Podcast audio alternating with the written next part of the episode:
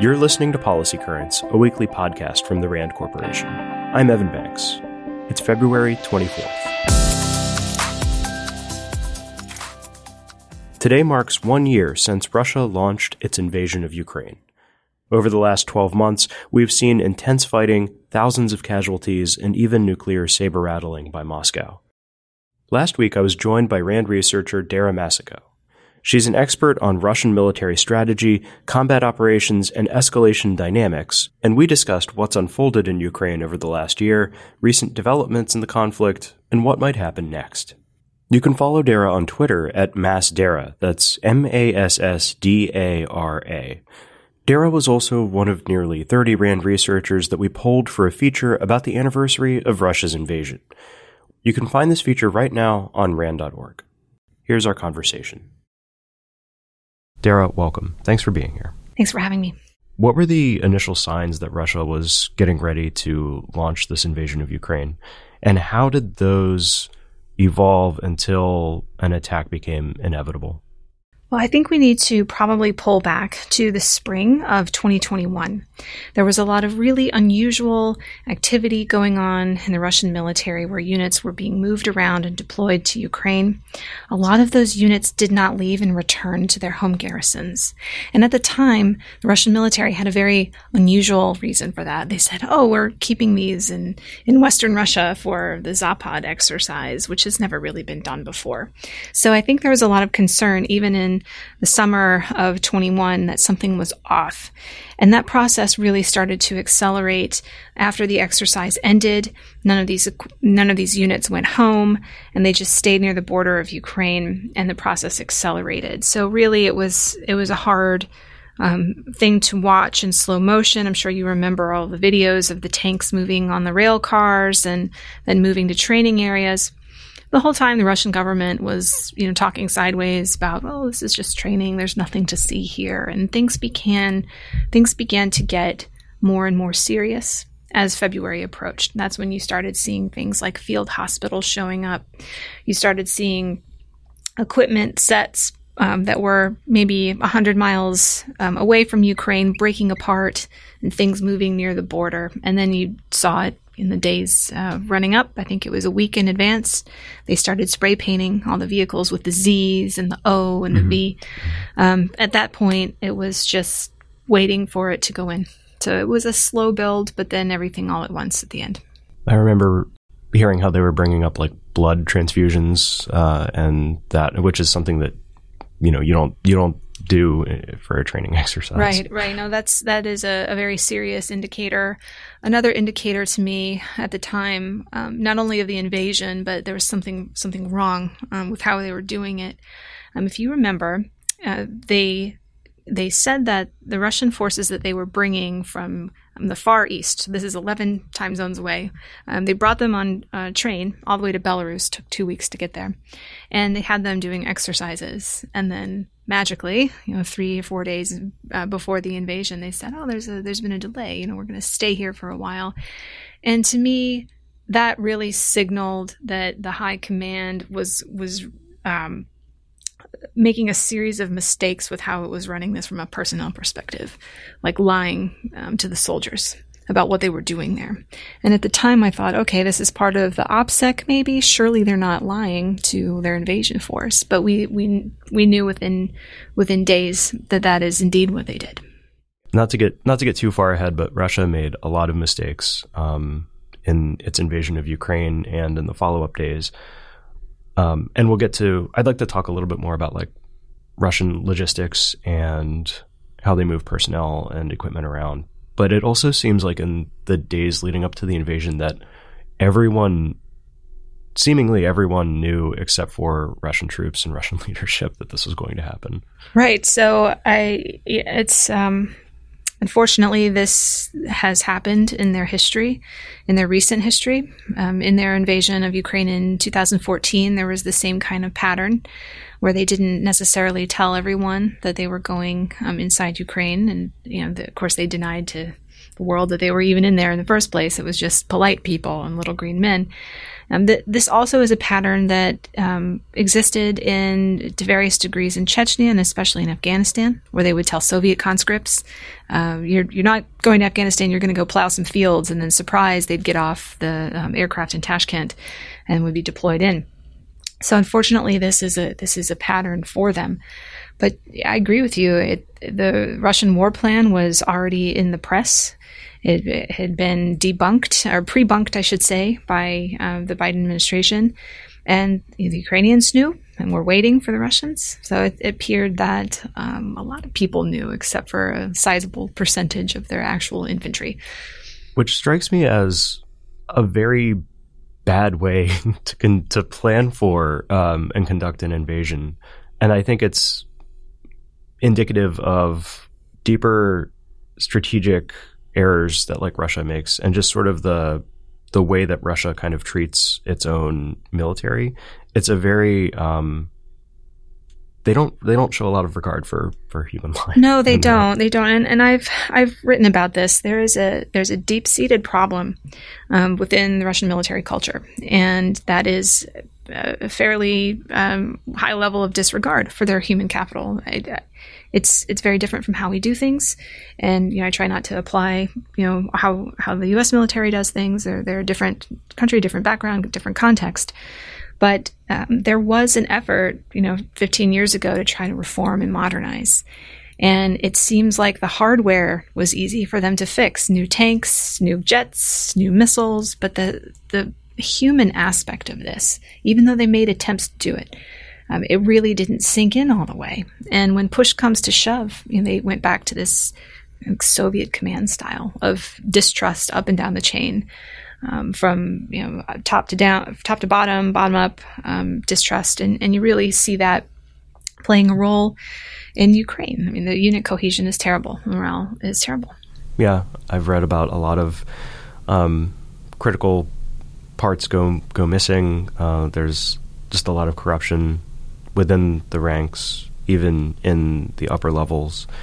Um, I've also read a lot about the really awful hazing traditions that exist in the Russian military, and um, I've heard stories about soldiers not being paid on time or at all.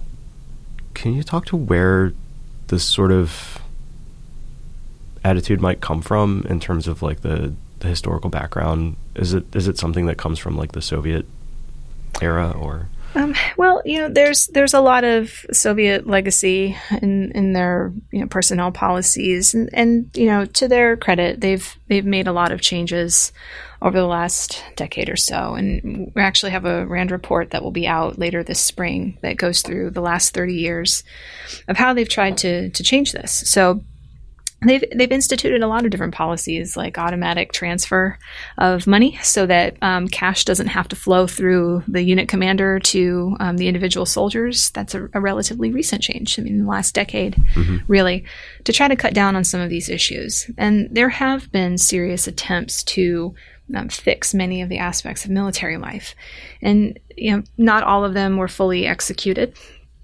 But I think you know to get back to your to your larger question about corruption it's uh, you know there's been lots of documentaries out there about senior members of the Russian military brass that have mansions and they go on these very elaborate you know vacations um, to Europe. So this is all happening in the open. It's it's part of the larger ecosystem in Russia. The military cannot be separate from the, the society that it's in, right? So mm-hmm. um, there there are some there are some issues um, despite their forward progress. Um, I, I, think there really is this instinctive um, when they're going to war um, still um, kind of Soviet mentality of we're going to you know not one step back, you know, like the old Stalin saying, and like just this this way that they treat each other, and you contrast that with how the Ukrainians are trying to to learn and break free from their Soviet past. Mm-hmm. And you don't see that kind of I mean there's still some aspects of the Ukrainian military that are trying to get rid of these things. Mm-hmm. But by and large, um, you see this this different way in how they, they they treat each other, how the command relationships work, how the unit cohesion is working. Um, it's it's really quite stark. Let's go back to um, the impetus for this invasion and how much of this is just coming straight from the top, from from Vladimir Putin and his and his top circle? Well, I you know I think it does. I think it does come a lot from Putin. This is a this is a project for him. He had this very um, bizarre um, article that he wrote. I think it was um, a year ago, talking about you know Ukraine's history, and it's really not an independent country. It's we all have this shared past. I recommend anyone who's curious about his state of mind to to read that um, note, read that letter that he wrote. Um, but I, I do think that this was this invasion plan was cooked up by a small group of people at the top. And it appears now, from what we know in the news and then how it played out on the ground, um, that this was this was not really a plan that was disseminated with all the key stakeholders that you would need for something like this. You cannot box out your logisticians from an attack on one of the largest countries in Europe in the way that they did and expect success. But that, that's that's how they did it. Um, you know, I'm not sure all of the reasons why now he felt like this is the time. I think there was a hubris about our military is good enough, it can do it. The Ukrainians won't fight back. Mm-hmm. Um, we have a network of spies in Ukraine that are well uh, that are well placed and are are willing to be this you know shadow government that we're going to stand up. Yep. And then none of those things were true. The Russians did have, you tell me, um, fairly successful campaigns in Syria and in eastern Ukraine. Yeah, so you know, if we if we go back to you know the characteristics that made those operations you know relatively successful, uh, the the 2014 invasion of Ukraine, the, the, Ukrainian military was in a different place at that time. They um, had not received as much training. They hadn't learned lessons from being at war for eight years like they have by the time the, the invasion kicked off last year. Uh, the Syria operation was different too because it really it was an air war and it really wasn't contested in any meaningful way. I mean, the Russians took a few losses from from manpads, but not a contested air environment. Right. But I think stepping back from it, because these are also operations that were led by Gerasimov, not him personally, but you know he was in the hot seat as these things were going on. Um, those were far more limited there was limited goals, limited objectives, and the force that they had brought um, for those limited objectives made sense. So that's why it's so surprising when you look at, at the invasion last year, or Operation Z as they call it, um, really large departure from his style and from the things that he once advocated, mm-hmm. which he advocated a strategy of limited actions where you, you keep it small, small as possible to achieve what you need. Um, so I, you know, I, I'm speculating here, but I do think that there was probably some Kremlin interference in here, just because it, as an invasion plan, it didn't make a lot of sense. Mm-hmm. It didn't make a lot of sense from the, the force structure that they had. It didn't make a lot of sense for straining their logistics. It didn't make a lot of sense for their own strategy, how they prosecuted it. Um, so I, I have to think that the Kremlin may have handed down some objectives here. Like, we're going to go in, we're going to get Zelensky, this whole thing's going to kick in. And you start to feel like the influence maybe of Russian intelligence in that process. And mm-hmm. there's there's been some reports that suggest that that, that was what happened. Russia made a lot of day one mistakes um, during this invasion. Can we like go over a few? And I personally would like to start with the lack of air power on day one was really surprising to me. Um, it's sort of a basic first step is you go in and you know very high precision coordinated airstrikes to soften up targets so that you can then bring in you know boots on the ground. Um, and we didn't see that out of Russia, and we still haven't seen that. That's true, and you know we we Rand has studied this a lot. I think we have a report that's published on um, the initial period of war, as it's called in, in Russian theory, it is supposed to look a certain way, and that did not happen on day one. So mm-hmm. you're you're correct. Um, air power should have been in the lead. If they were following their doctrine in this regard, they would have led with significant airstrikes and missile strikes for days or weeks mm-hmm. before you even commit most of your army. But you know, that's not what happened. They committed them at the exact same time and what happened Uh, what we know now, the story is a little more nuanced than some of the early takes on it, which was oh, Russian air power is totally missing. It wasn't. It was it was present and it was it was acting. It was going after um, fixed um, Ukrainian military targets. It was trying to disable airfields. It was trying to disable that ground-based air defense that it w- would become so critical, uh, a critical problem for them later on. Right. Um, those assets relocated just in time. Like there's videos, literally, of Ukrainian um, airplanes like taking off and missiles are like coming, like and hitting. Um, but you know, it's that's a that's a real real question for me at the time. You know, I'm texting like other colleagues in the field, like, "Are you seeing this? Like, why why are they doing it this way?" Um, and that was a, a, a, critical flaw for them because, as you know, the Russian army ran into trouble in the north right away. Um, the columns, you know, backing up, right. artillery fire coming in on them. The Russian Air Force was actually pivoted from its missions, which was going after those you know fixed targets, to doing close air support and trying to save the army. And okay. they really weren't prepared for that mission. It didn't go well. That's why you saw all those early Russian losses because they were essentially flying right into Ukrainian Stinger envelopes and Ukrainian SAM envelopes. And They were they were getting hit. Mm-hmm. So it wasn't that they weren't using their air force; they were just misusing it. And the same kind of misuse you saw early day one of the Russian airborne. I mean, it, whether it was their failed attack at Hostomel mm-hmm. or you know, running the 70, uh, 76 GAD straight down with no preparation. Um, they, you know, that was the unit, of course, that was in Bucha and is, you know, accused of um, all sorts of uh, war crimes mm-hmm. um, for what it did there. So, yeah, just compounding um, mistakes, um, you know, opening days, opening weeks, when that theoretically should have been Russia's advantage, and it it wasn't.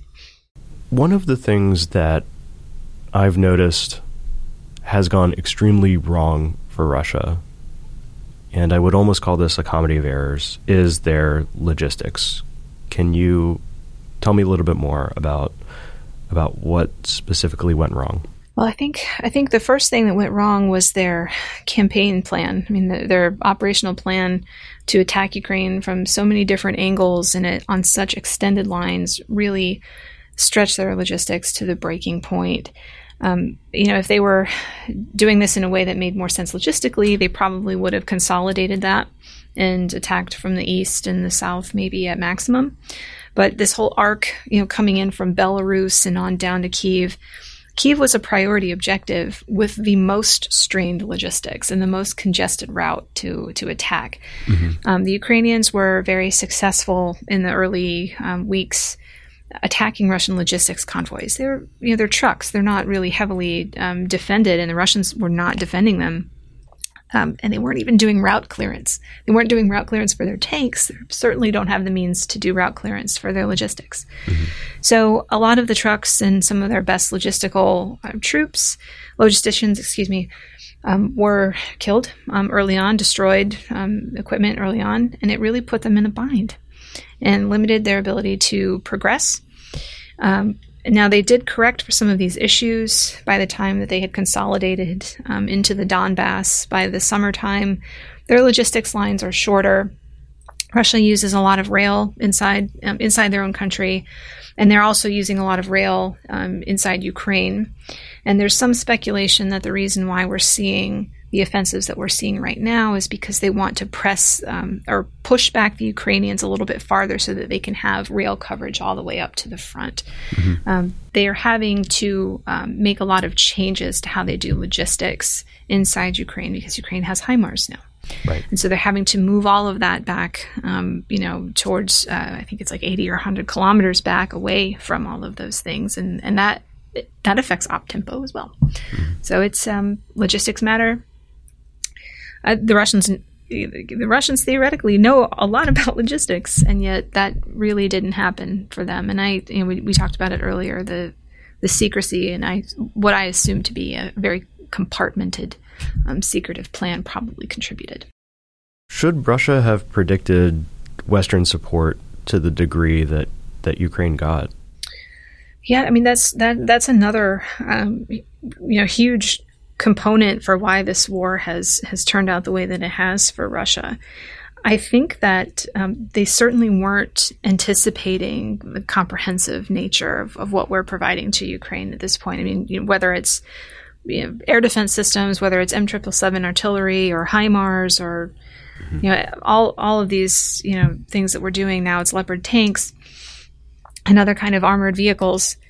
I think the Russians were assuming that our support for Ukraine would continue at the level that it was in the immediate run up to the war, which is pretty small um, stuff. You know, it was meaningful but small. Mm-hmm. Um, javelin, stingers, bullets, you know, those kind of those kind of things. Mm-hmm. Um, I think the Russians were calculating. You know, okay, I have a rough estimate of Ukraine's organic you know, supplies, artillery rounds, they can't last that long. They'll last a couple months at most. And if you listen to Ukrainian officers who are like speaking to the press at this time, they're actually saying those kind of things. Like, you know, we're around April or May, they're like, we're running really low. Like, we need, you know, we're, this is critical. Mm-hmm. And that's when US systems started flowing in and all these 155 rounds and things like that. So, you know, there was a, some Russian estimation there that, that was, was of Ukrainian stockpiles anyway, that was probably fairly close to the mark. Mm-hmm. I don't know. Um, you know, I think there was a lot of hubris going on on the Russian side. We know now from different kinds of media reports out there that um, U.S. officials sat their counter, Russian counterparts down at multiple times um, starting, you know, in November with CIA Director Burns and Patrushev, um, with Blinken and Lavrov, um, President Biden to President Putin, saying, "Look, we know about your plan, and we're going to get involved. Like, don't do this." Mm-hmm. And the, the Russians, according to these reports, basically shrugged it off and said, "It won't matter," which is a huge mistake.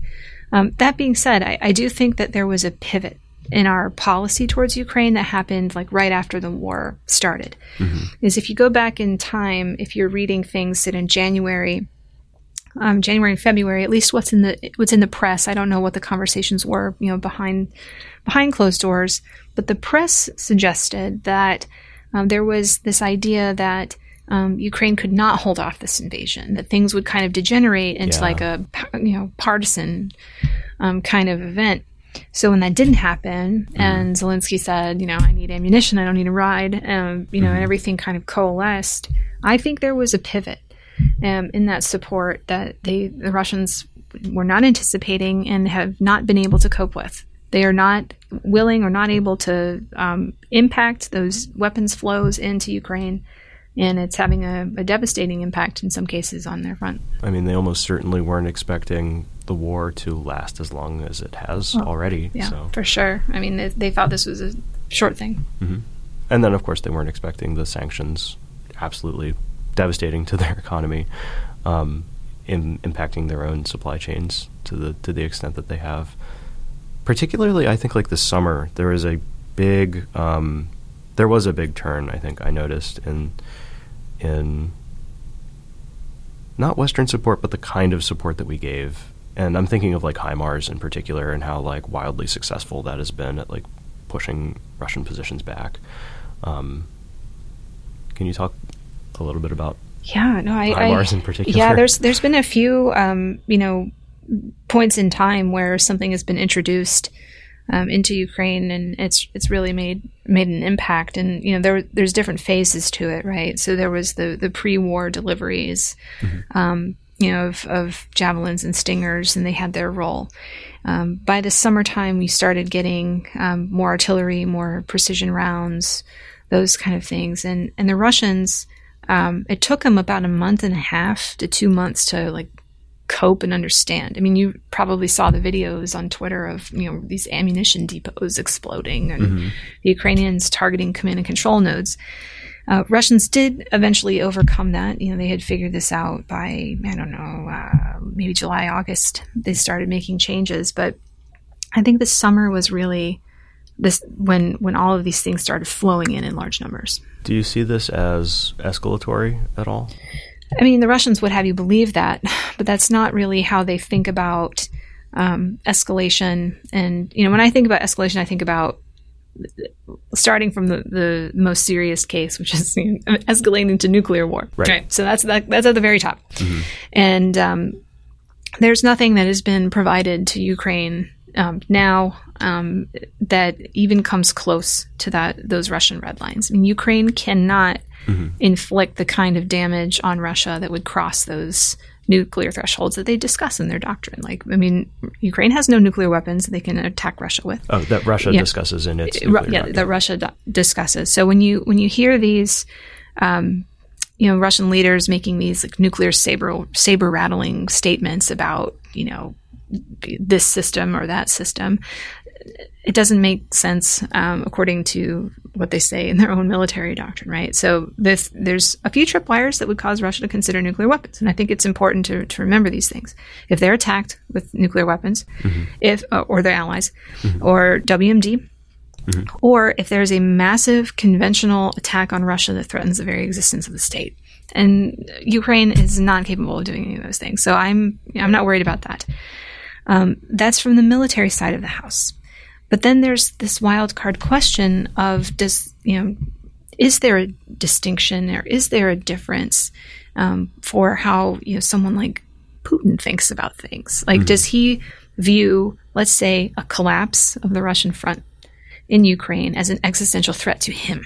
Right. And is then he looking for, you know, give me give me a solution. Yeah.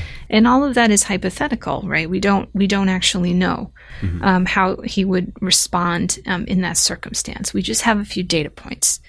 Um, you know, if we if we go back to like the Kharkiv um, collapse, um, this was in um, September of last year when the Ukrainian counteroffensive was happening um, in the south, and also a surprise one um, up in the north. And mm-hmm. a bunch of really spread out, weakened Russian units were unable to like deal with that, and panic set in, and the whole thing just kind of collapsed in on itself. Mm-hmm. Um, you know, if that were to happen, like across the front, you know, I think you know there's a sort of a panicked response that might set in into the Kremlin at that time. Um, but again, there's nothing I can point to as a researcher to say here's precedent for this situation. It's sure. it's something I think people have on their minds, but um, overall, there's no kind of support that we're providing to Ukraine to allow them to defend themselves that's going to cross your nuclear red line. I mean, it's just not it's not possible. Yeah, just to clarify for me because I don't know this, but I assume that Vladimir Putin has authority to launch nuclear weapons similarly to the president of the U.S. He does, but there's a, there's a lot of other um, there's a lot of other sign offs that have to occur um, below that. Um, I'm not a I'm not, not a, an expert in all of those sign offs, but we do have them at RAND. Authority. No, no, it is not. okay. Well, that's a bit of a relief, maybe. Um, has this conflict played out like you expected it would? Has has anything about it surprised you? Where to where to begin? Um, uh, there have been multiple things that surprised me. Um, again, I think the early mistakes for how they led off the war, it really undermined a lot of their advantages and it exacerbated a lot of disadvantages they, they did have. You know, they have known manning problems.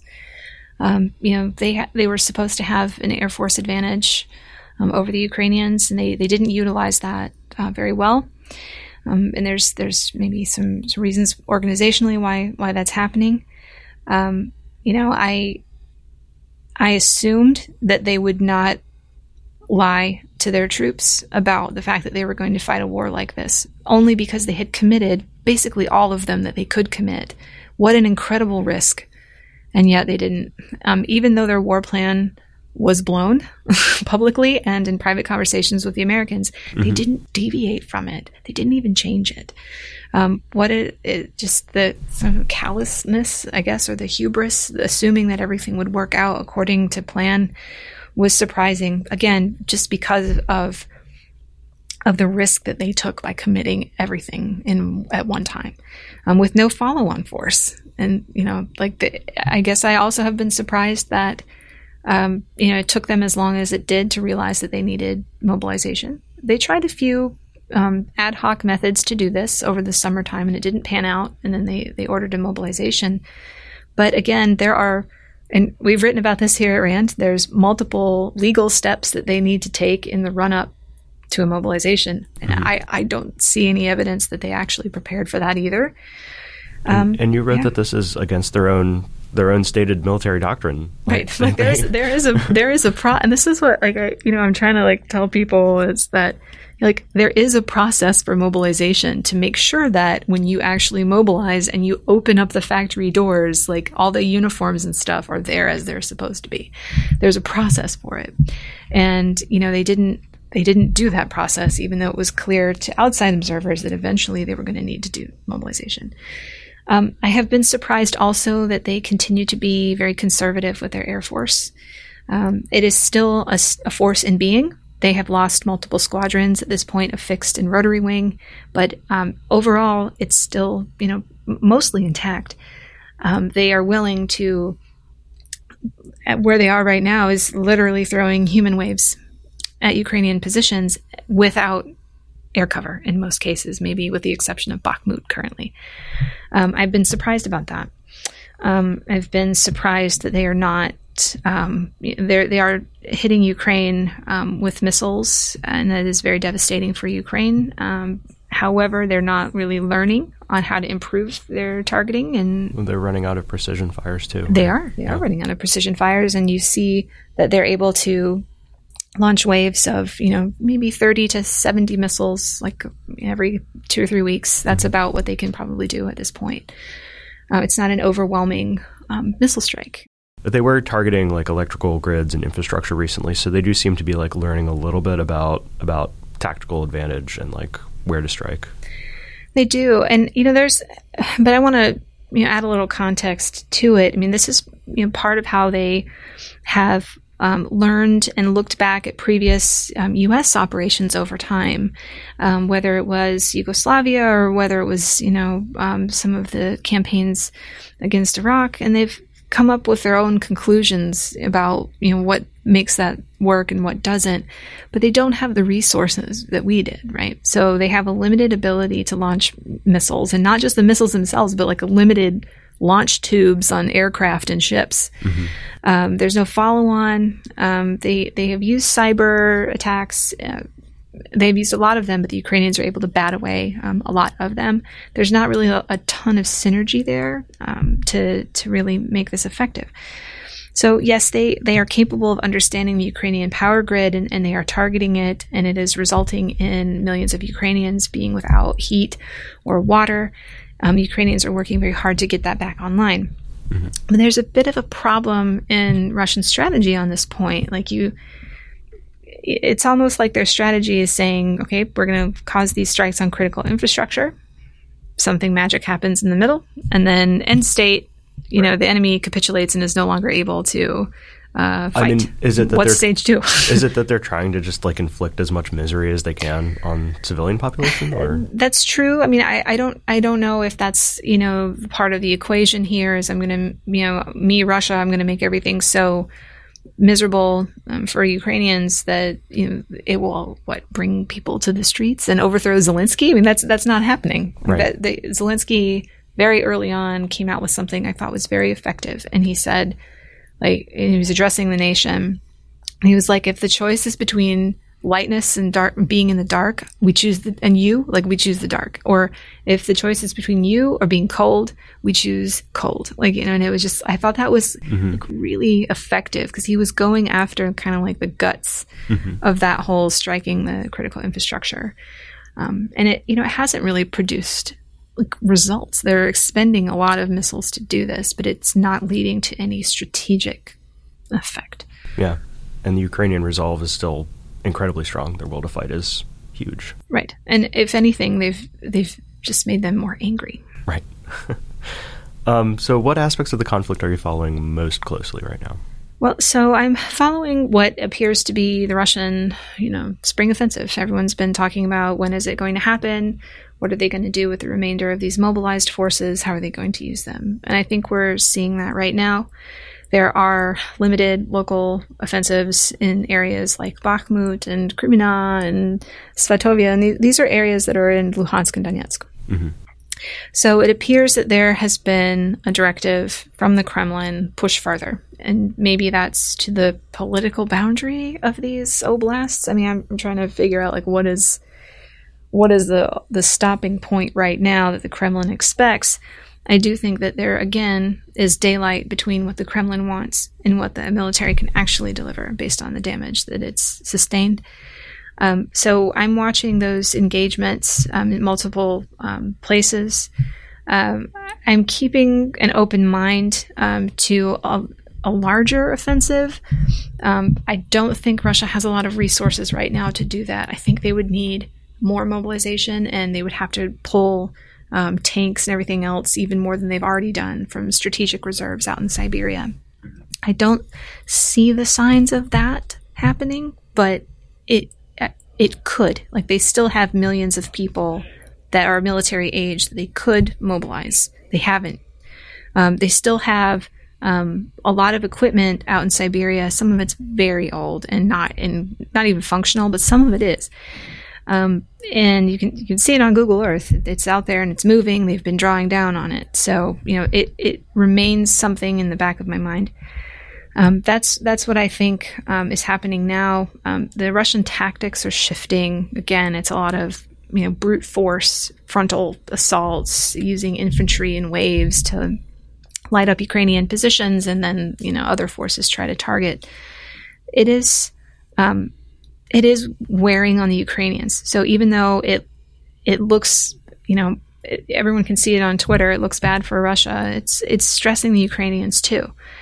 Um, so that's that's what I'm that's what I'm looking for uh, for now. And then I remain ambiently concerned about what the Russian Air Force is doing. Like as we you know, as we said, it still remains largely intact. What are they What are they waiting for? And I I don't I haven't like seen, that it's that's happening. Yeah, and I haven't seen Russia in general using kind of their their best stuff, if you will. So like the Su fifty seven has yet to like make an appearance. Now they only have like sixteen of no, those. No, so, yeah, if, if, that, I think it's I think it's actually less, but it's more like a prototype really than mm-hmm.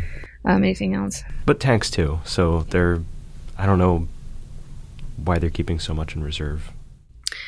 Well, they've I mean the losses to the the tank fleet are um, extreme. I mean they've lost a you know I think it's up upwards around a thousand okay. at this point, which is half their active wow. duty tank uh, fleet. Okay. Now that being said, they have um, they have thousands in storage, but again, of those thousands, a small percentage actually functions well. Um, some can be cannibalized for parts. Some are have been sitting out in Siberian fields for 15 years. Like you're not going to get a lot of juice out of that tank. Uh, but you know, it is it is something to worry about, be- and especially you know keeping in mind um, Ukraine. It, Ukraine is being supplied now um, into the tune of I think it's 100 Leopard tanks. I mean the the numbers the numbers favor the Russians. Qualitatively, it favors the Ukrainians. Sure. But it's yeah. you know these these things are still dynamics are still present. Yeah. Well, if the number of HIMARS units like taught us anything, uh, what was it like? A couple dozen HIMARS? yeah, I think they have around a, like 16, 16 yeah. 17 at this point. Yeah. Wildly effective. So yes. Um, but wrapping things up, so what do you think is going to happen next, and is there an end anywhere in sight? Um, I, I, wish I wish I could answer that question um, with any kind of confidence. Um, but you know, just looking at the dynamics playing out, um, it it seems that um, Putin still has um, his large objectives for Ukraine, which is neutralizing it. I don't think that that's possible. I don't think their force can take another run at Kiev, even if they ordered another round of mobilization. I, it, it's not possible anymore. Um, I think they would struggle um, even trying to open up another front uh, against Kharkiv, even with an additional round of, of mobilization. I mean, this um, is this is amazing and a huge departure from what everyone was saying at the beginning of the war, which is that this is this is a small, scrappy country against an overwhelming force, and and defeat was inevitable. And yeah, it, uh, you know, a lot of things really combined here to break against the Russians. You know, mm-hmm. they um, you know, Ukrainian resistance is comprehensive. Uh, Western support is comprehensive. Mm-hmm. Um, you know, their plan had a lot of problems, and you know, their own internal dynamics put it into a very secretive place that nobody really knew about it. So, you know, a lot of things combined here um, for this result. But it's the fight is not over. Um, the Russians continue to try to press forward, even though the, their force is exhausted. They're, they've been told you will go forward. Um, the Ukrainians are exhausted too, and they need a lot of support. Um, politically, I don't see um, Zelensky ever um, negotiating with the Russians for territorial concessions. I, I don't know if I don't know if the conflict will freeze um, or be a stalemate for a while. I, I don't know how um, this the spring and summer will will will um, end. Mm-hmm. Um, but you know, it's it's very much a, a war in progress, and I, I don't see an off ramp. Thank you so much for talking with me. Really appreciate you taking the time. Thank you so much. Thanks again to Dara Massicot, Senior Policy Researcher. Obviously, there's a lot that we weren't able to cover today, but if you'd like to hear more from Dara, you can follow her on Twitter at MassDara. That's M A S S D A R A. Dara was also one of several RAND researchers, nearly 30 in fact, that we polled for a feature about the anniversary of Russia's invasion. We asked them to share notable takeaways from the first year of the war and to highlight what they're watching as the conflict enters year two. You can find this feature right now on RAND.org. RAND is a nonprofit institution that helps improve policy and decision making through research and analysis. For more on today's episode, check the show notes at rand.org slash podcast. See you next week.